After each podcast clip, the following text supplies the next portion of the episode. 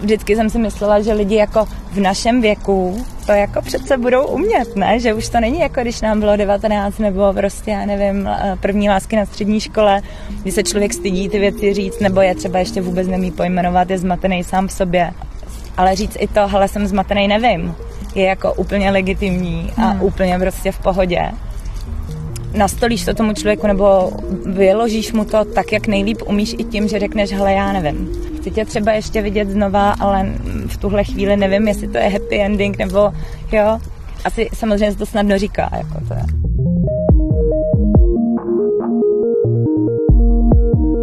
Happy endy máme rádi všichni. Na tom se asi shodneme. A hlavně ty, kde se jedná o lásku a vztahy. Jenomže právě v případě vztahů to je celkem oříšek, protože občas prostě hledáme dlouho a dlouho. A někdy už nám u toho není 20. Jaký to je hledat lásku po třicítce? Znova se oťukávat a randit. To je téma dnešního podcastu. Já jsem Bára a přeju vám paň poslech. Šeptem. Podcast o intimitě, lásce a vztazích. Soukromé příběhy i otevřené rozhovory. Šeptem s Bárou Šichanovou na rádiu Wave. 30 není 20, je to věk, se kterým si asi většina z nás spojí dospělost a zodpovědnost, no a to na hodně frontách. Jak tomu ale je ve vztazích a hlavně v jejich navazování. Já vám dneska nabídnu příběhy eh, tří žen, výhradně žen, protože byly prostě statečnější a ozvali se mi a chtěli se se mnou podělit o svoji životní zkušenost. Ale tady máš místa. No, nechce se mu, je takový Jako první dnes začnu s If. S If se znám, známe se celkem dlouho, možná 8 let, ale hodně dlouho jsme se taky neviděli. Natáčeli jsme spolu na podzim, v parku a venčili u toho psa. Komu chodíš venčit sem? Jo, jo, jo, a my tam ještě máme o, hned u je fakt, jak jsi říkala, Já jsem uh, vlastně celý svůj uh, dospělý život uh, byla ve vztahu a ve šťastném vztahu, velmi šťastném vztahu, letitým. Vlastně jsem potkala někoho, kvůli, kvůli komu jsem byla ochotná ten vztah ukončit. Mm-hmm. Ačkoliv ten vztah byl šťastný, nechci říkat, že byl harmonický, ale byl šťastný. Z toho vztahu jsem odešla, přímo prostě v podstatě jako z bytu do bytu, dá se říct. A samozřejmě a po naštěstí v velmi krátké době se ukázalo, že ten člověk eh, je nemocný, má opravdu vážné psychické problémy a já i proto, že jsem tyhle věci studovala, tak jsem se jako rozhodla, že ho zachráním a že mu pomůžu. A Co jsi studovala? Já mám, prosím pěkně, eh, sociální politiku a psychopatologii. To je... Mm. Takže hmm. jsem si říkala eh, tak naivně romanticky, láska hry přenáší v dobrým i zlým, to nějak půjde. Skončilo to po osmi měsících opravdu jako vlastně ošklivým způsobem. A já jsem ze dne na den se ocitla v garzonce kamarádky, která mi prostě hrozně v tu chvíli pomohla, protože jsem fakt potřebovala jako vypadnout hned.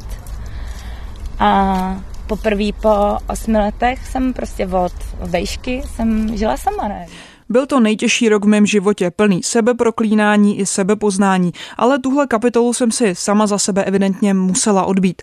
Glosuje If rok, který strávila sama a který, kromě jiného, věnovala randění.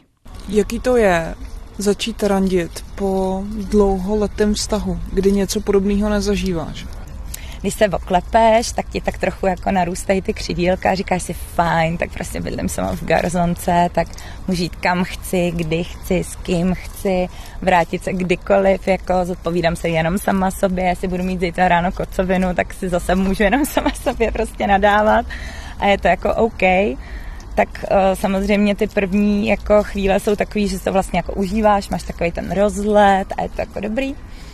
Ale mm, pro mě to všechno bylo hrozně jako překvapivý, jak se jako vlastně ty uh, lidi chovají, jak vlastně přistupují k tomu člověku, když s ním chtějí třeba jenom spát, což uh, byl v drtivých případech jako moje situace. A teď se bavíme o um, nějakých jako rande přes seznamovací apky, nebo i normálně přes známý kamarády a tak dále?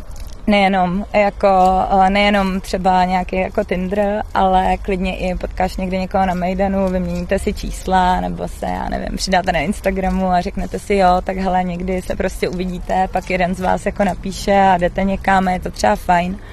Ale mně se vlastně ani jednou za tu dobu nestalo, že by mi ten kluk jako na rovinu řekl, hele, prostě teď to mám takhle a hledám nějaký jako intimní, čistě intimní vztah, jako ve smyslu, budeme se výdat, občas jdem na večeři, eh, na nějaký koncert a prostě jako zajímá mě jako sex a líbí se mi, jak vypadáš. Ani jednou, i když to vlastně jako v drtivý většině případů takhle bylo. A hrozně by to jako, a troufám si říct, oběma a jako ulehčila situaci, jo.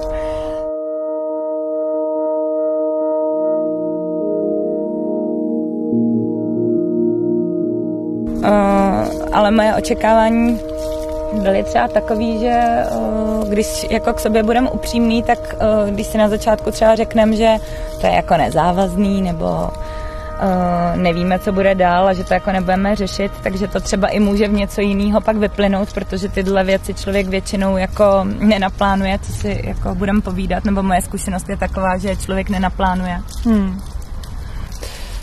Měla, měla jsi jako dopředu stanovený třeba v tom, koho potkáváš, nějaký jako jasný kritéria. Mě teda zajímá, jak je člověk třeba, když už mu je 30 a má něco za sebou, tak jak je vlastně srovnaný, vyprofilovaný v tom, že ví, co chce, že se někam posunul a takhle? Tak to určitě jo, je to jiný než jako před 11 lety, to je jako jasný na té vejšce, jako uh, kdy jsem třeba potkala toho svého letitého partnera ale eh, když a řeknu to úplně otevřeně, když já jsem prostě začínala po těch letech randit, tak já jsem fakt jako v, v těch prvních jako x měsíců rozhodně nehledala jako otce svých dětí a spíš jsem hledala člověka, který mě prostě zaujme a samozřejmě mě i hodně jako zajímala nějaká celková přitažlivost a fluidum.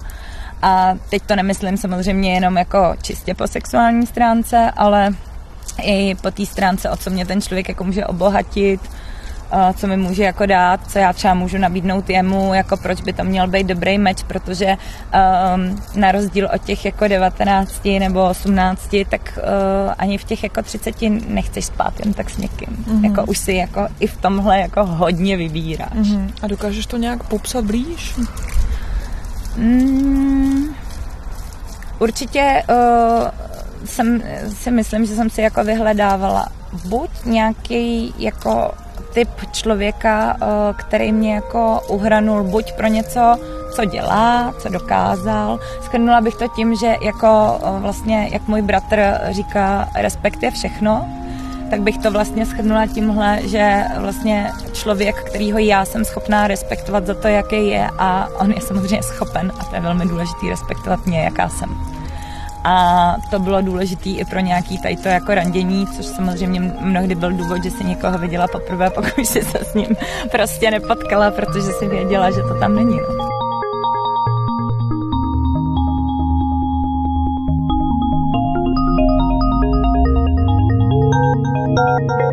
A zase se vracím na začátek, ty lidi jako hodně řeší to, jak to bude působit na tu dobrou stranu, na tu druhou stranu ale myslím si, i když je vlastně ten, ta myšlenka dobrá a, a v nějakým způsobem jako čistá, takže je někdy lepší to fakt jako neřešit, tak to na tu druhou stranu působí a prostě jako odejít nebo říct, hele takhle ne, nebo tohle se mi nelíbí a takhle já to jako nechci.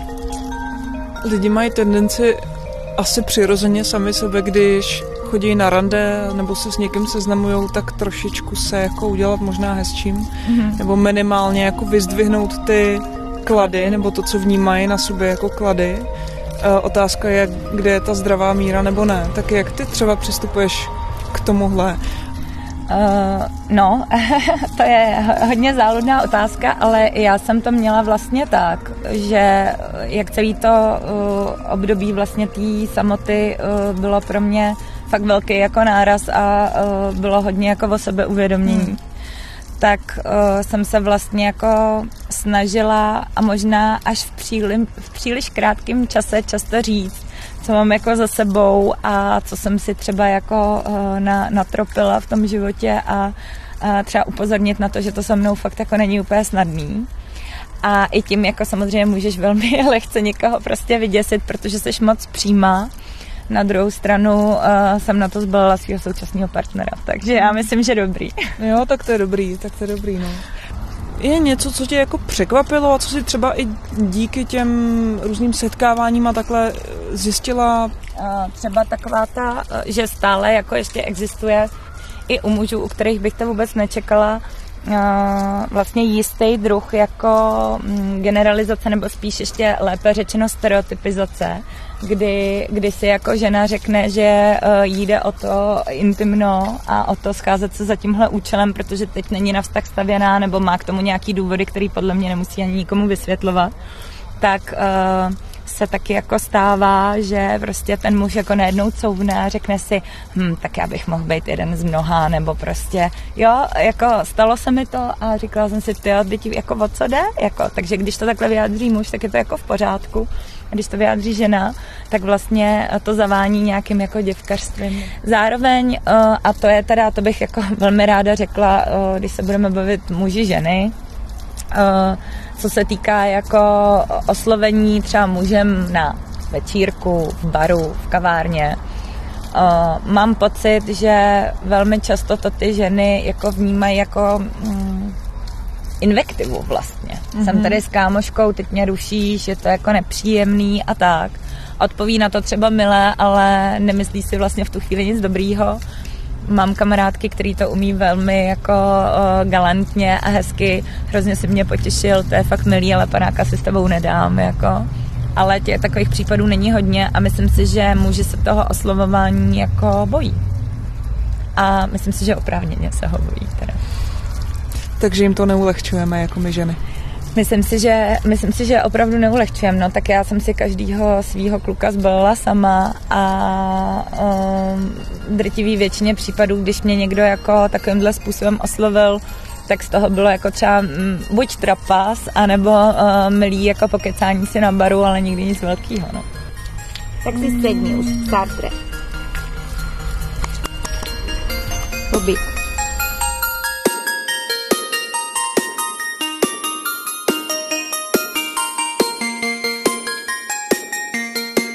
Když už ne kvůli někomu druhému, tak kvůli sobě by měl být člověk ochoten hrát tu hru fair a čistě. Tohle mi řekla Iv a myslím, že to je skoro moto eh, celého našeho povídání.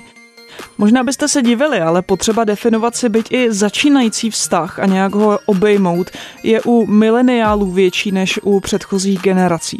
Tedy aspoň ve Spojených státech. Eh, tohle eh, tvrdí výzkum Singles in America, který bere v potaz eh, data od asi pětitisícovek single američanů a američanek, a to za rok 2018. Co z toho výzkumu třeba vyplývá a je taky zajímavý, je to, že až třetina američanů má problém s finanční stránkou randění, prostě na něj nemají peníze. Dál o sobě Singles in America prozradili to, že asi 40% lidí, kteří uh, randili, tak mají negativní zkušenost s tím průběhem toho randění nebo právě s následným vývojem. To znamená, že asi 21% bylo takzvaně vygoustováno, to znamená, že už se jim ten protějšek nějak neozval, vlastně je vyignoroval. 28% lidí zažilo nevhodný sexuální návrhy. Pak tu máme třeba i otázky týkající se mýtů. Víc než polovina polovina Američanů a Američanek říká, že tohle hnutí a tohle téma je pro ně nějak důležitý a polovina dotazovaných považuje podobnou debatu za nezbytnou a taky říká, že proměnila jejich chování v případě seznamování.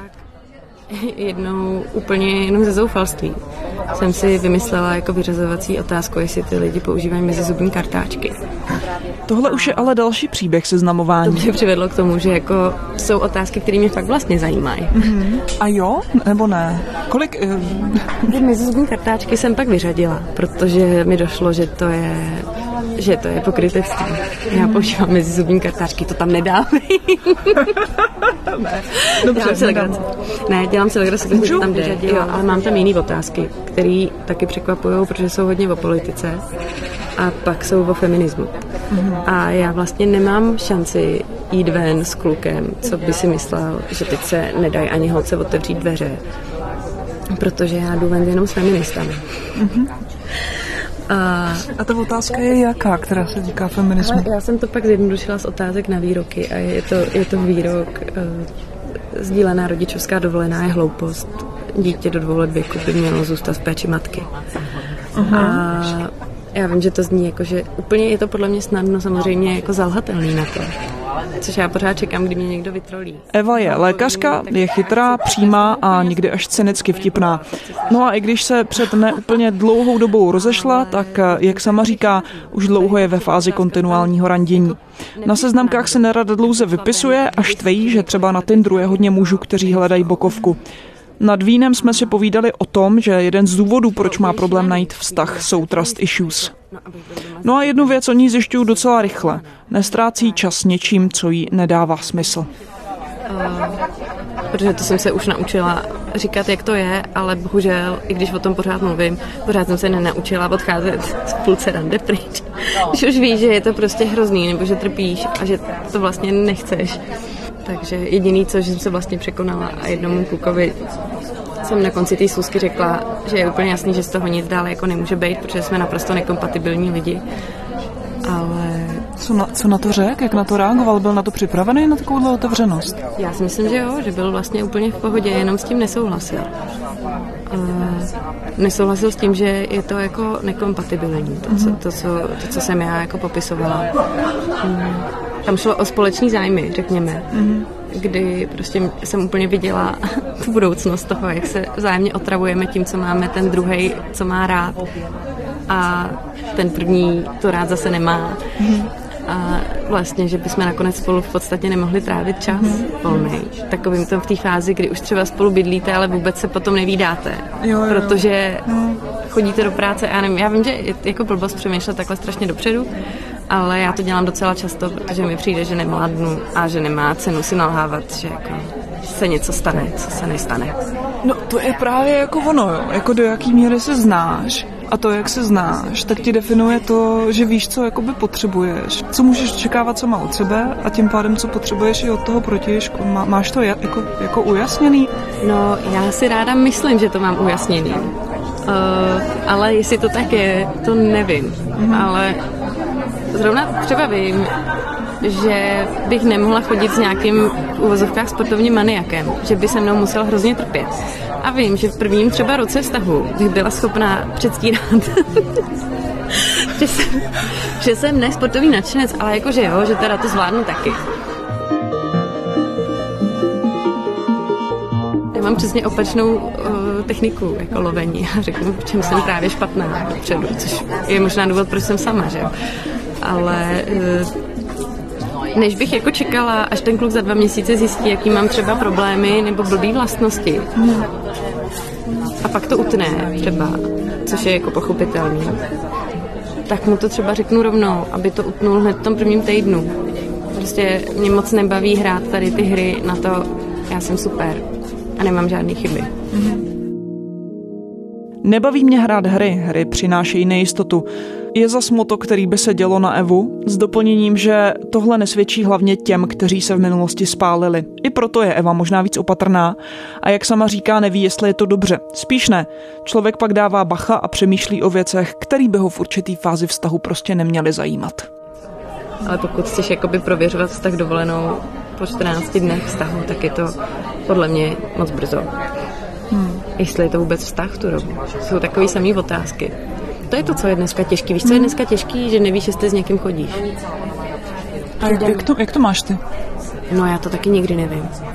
Uh, přijde mi, že je to dneska nastavené všechno tak strašně jako volně a to, že právě můžeš jít a s kýmkoliv se vyspat a nic to jakoby neznamená a nic od toho nemáš čekat. Uh, že, že člověk pak ani neví, jestli s někým chodí. Protože to, že s někým spíš, to, že s někým trávíš dlouho, třeba několik hodin, jako čtyřikrát týdně čas, by se mohlo považovat jako, že spolu, za to, že spolu chodíte. Ale myslím si, že to tak prostě vždycky není. Že kdyby se pak lidi normálně na férovku zeptali toho druhého, jak to cítí on, tak by se asi podivili. A myslíš, že to lidi nedělají? To já nevím. Já vím, že já to dělám. a kolem mě všichni ostatní už mají tak dlouhý vztahy, že už si asi ani nepamatují, jak to tehdy udělali, aby zjistili, jestli spolu chodí co mě překvapuje, je, že spoustu kluků kolem mě hledá vážný vztah. Já jsem vždycky měla pocit, že to jsou jenom holky, že prostě na Tinderu třeba jsou kluci, aby si zasouložili a holky, aby se s někým vážně jako seznámili. Ale zjistila jsem, že to tak asi vůbec není. Jako spoustu kluků tam jde fakt s cílem vysloveně najít tam někoho prostě na naprosto vážný vztah.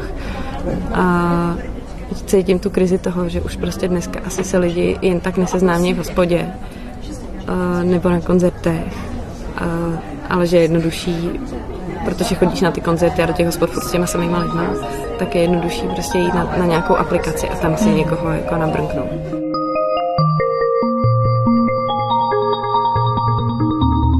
Mi bylo po třeba šest míň, tak jsem pořád měla pocit, že mám strašně moc času. Uh, což teda teď, když mi 29 a půl a všechny holky kolem mě začínají těhotnět a vdávat se, tak mi přijde, že mi ten čas trochu dochází. Ale ne tak, abych musela rychle s někým zabřeznout, jako jo. To fakt ne. Ale právě mě děsí situace, že bych došla do té fáze, kdy budu hledat kohokoliv, s kým mít dítě. To mm-hmm. opravdu nikdy nechci jako zažít. Nechci ani, aby ubohý dítě takovýhle jako vzniklo, něčeho takového.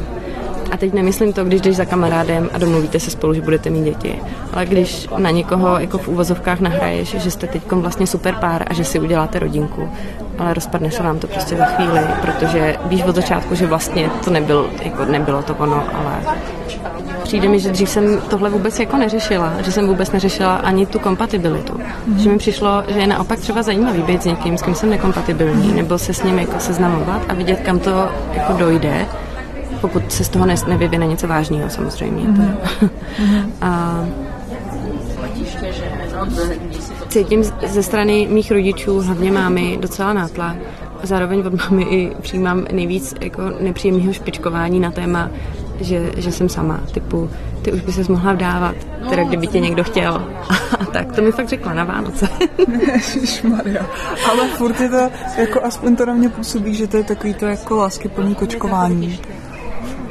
Jako teoreticky je to láskyplný kočkování, ale je toho občas dost, jako, hmm. co od ní slyším. Ale ona to ví, takže, takže nemá cenu to jako jí nějak za to hejtit ale eh, moje máma je známá mezi mýma kamarádama jako totální drsoňka a jako občas se tipkuje o tom, že ona je ten důvod, proč nemám kluka.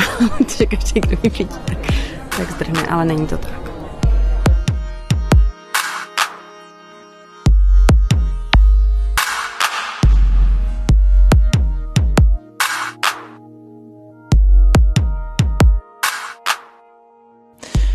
Podobně jako Eva nemá ani Markéta kluka, jenže z úplně jiného důvodu.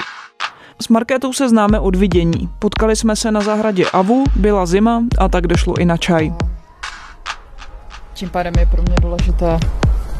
Děkujeme. Díky moc. Úžasný, to jsem moc ráda. Děkuji. S Markétou jsme si povídali o jejich uplynulých dvou letech strávených ve vztahu, eh, který skončil loni na jaře. Kromě sebepoznání tenhle čas přinesl i jasnější představu o budoucnosti, co by chtěla. Na rozdíl od Iv anebo Evy, v té její budoucnosti chybějí muži. Bylo to celkem intenzivní vlastně od začátku toho vztahu až, až do konce, že jsme se poznali a rovnou jsme spolu začali žít v jedné společné domácnosti.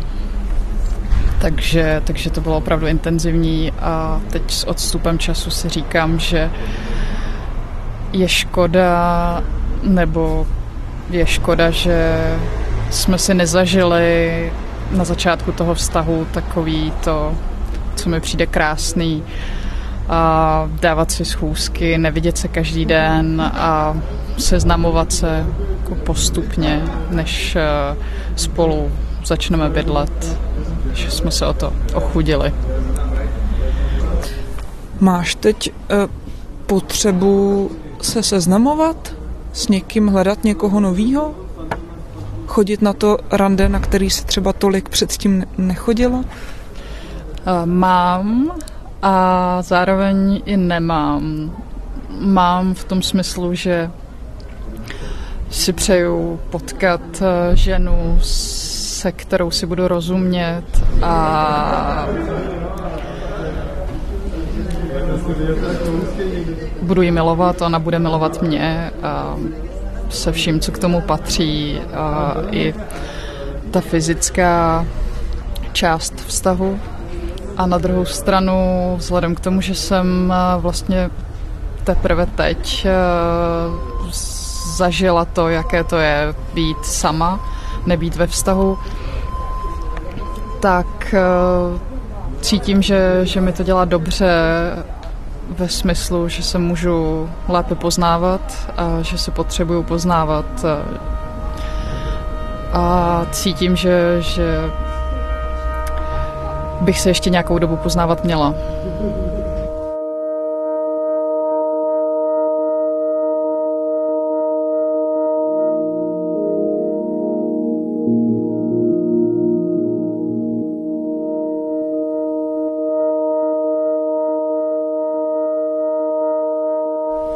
Co jsi zjistila o sobě, co vlastně patří do toho procesu poznávání? Zjišťuju toho poměrně hodně a nevím, jak, jak moc mám být konkrétní. Jakkoliv chceš.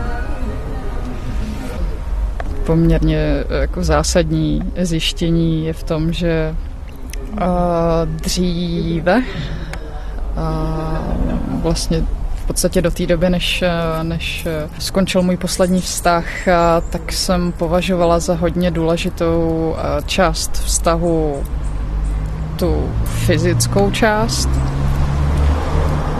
A teď zjišťuju, že ta fyzická část se dá jako rozdělit do několika úrovní a ta úroveň, kterou bych nazvala čistě sex, mm-hmm.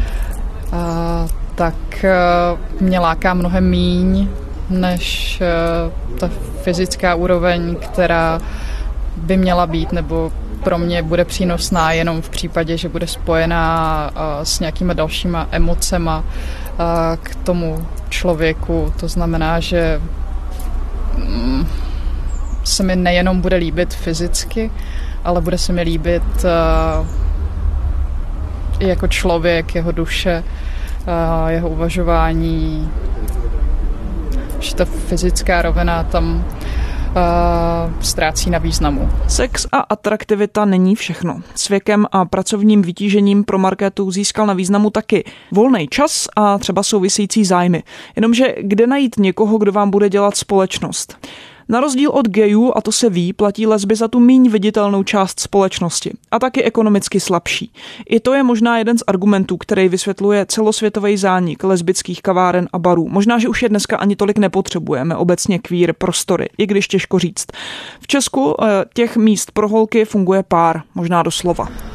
Osobně jsem uh, si založila účet na Tinderu, Vím, že pro G existuje Grindr. Mm-hmm. Nemyslím si, že existuje Tinder pro lesby, nebo mm-hmm. aspoň jsem to nezjistila. Taky myslím, že ne. No. Moje zkušenosti z Tinderu, kde jsem si založila účet vlastně v chvíli po tom, co jsem uh, ukončila můj poslední vztah, uh, tak jsou zatím nechci říkat negativní, ale rozhodně jako jsem nenarazila na žádnou ženu, se kterou bych se třeba měla setkat v realitě. Mm-hmm. Co, co, co bylo to, co tě nepřesvědčilo anebo odradilo? Jsem narazila na to, že věkový průměr je mnohem nižší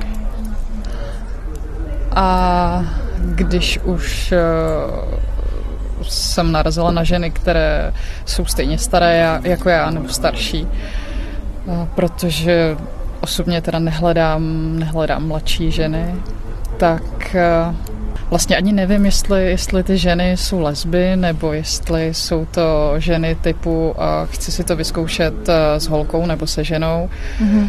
A nebo jsou to ženy, které mají partnera a hledají někoho do trojky. Mm-hmm.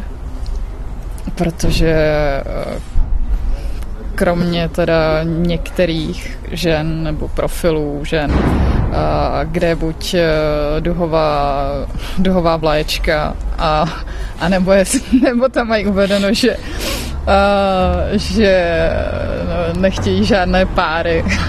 Okay. A těch je fakt málo, tak vlastně nevím, jak to, jak to jako poznat, aniž bych uh, jako začala konverzaci tím uh, ahoj, seš lesba. A začala jsi někdy? ne, nezačala. Nezačala.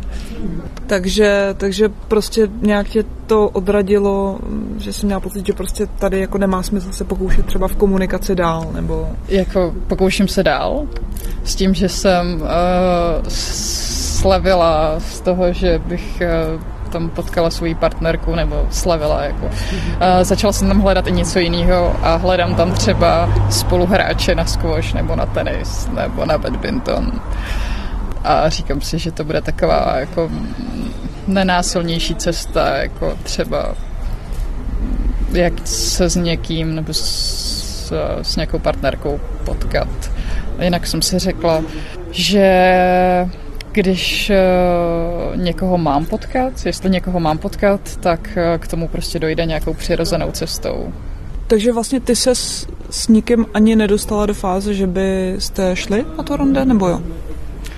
Uh, jednou jsem se setkala s jednou, s jednou holkou a hmm. doteď nevím, jestli, jestli je na holky nebo není. Uh, Každopádně jsem zjistila při tom osobním setkání, že uh, si s tou slečnou ani nechci, nechci povídat. Mm-hmm. A to znamená setkávat se s ní nějak jako dál. Mm-hmm. Takže tak to vlastně skončilo.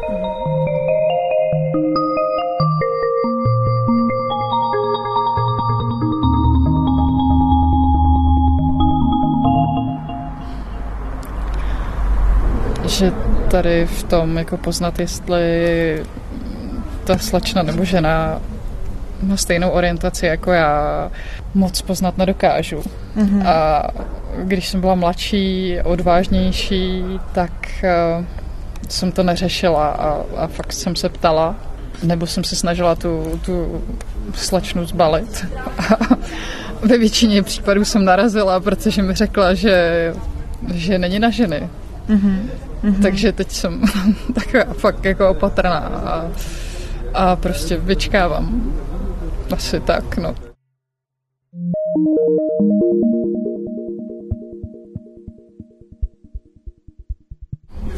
V mém věku a, a teda i ve věku mých známých kamarádek lezeb, tak řeší rodinu a to, že by chtěli mít děti. Mm-hmm. Což je velký téma a jako samo o sobě. A to vnímám i já jako uh, nechci říct problém, ale něco, co, co uh, jako na mě tlačí uh, nějaký biologický hodiny, vzhledem k tomu, že mi je 32 a uh, ty biologické hodiny se někde zastaví a já bych chtěla mít rodinu, mm-hmm. nebo chtěla bych mít děti. Uh, tak, eh, tak je to si myslím v naší situaci jako mnohem těžší než eh, v situaci heterosexuálních žen. Ale přála bych si, aby člověk homosexuál eh, měl právo si vzít jako podle, podle zákona nebo prostě podle ústavy člověka, kterého miluje a jsem i proto, aby uh, lidi stejného pohlaví měli právo mít děti a vychovávat spolu děti. Tímhle přáním uzavírá aktuální podcast jedna z jeho hrdinek. Velký dík patří nejenom jí, Markétě, ale taky Iv a Evě. Vám moc díky, že jste poslouchali a těším se na vás zase za týden. A nezapomeňte, že Šeptan najdete na webu Rádia Wave a taky ve vašich podcastových aplikacích. Ahoj.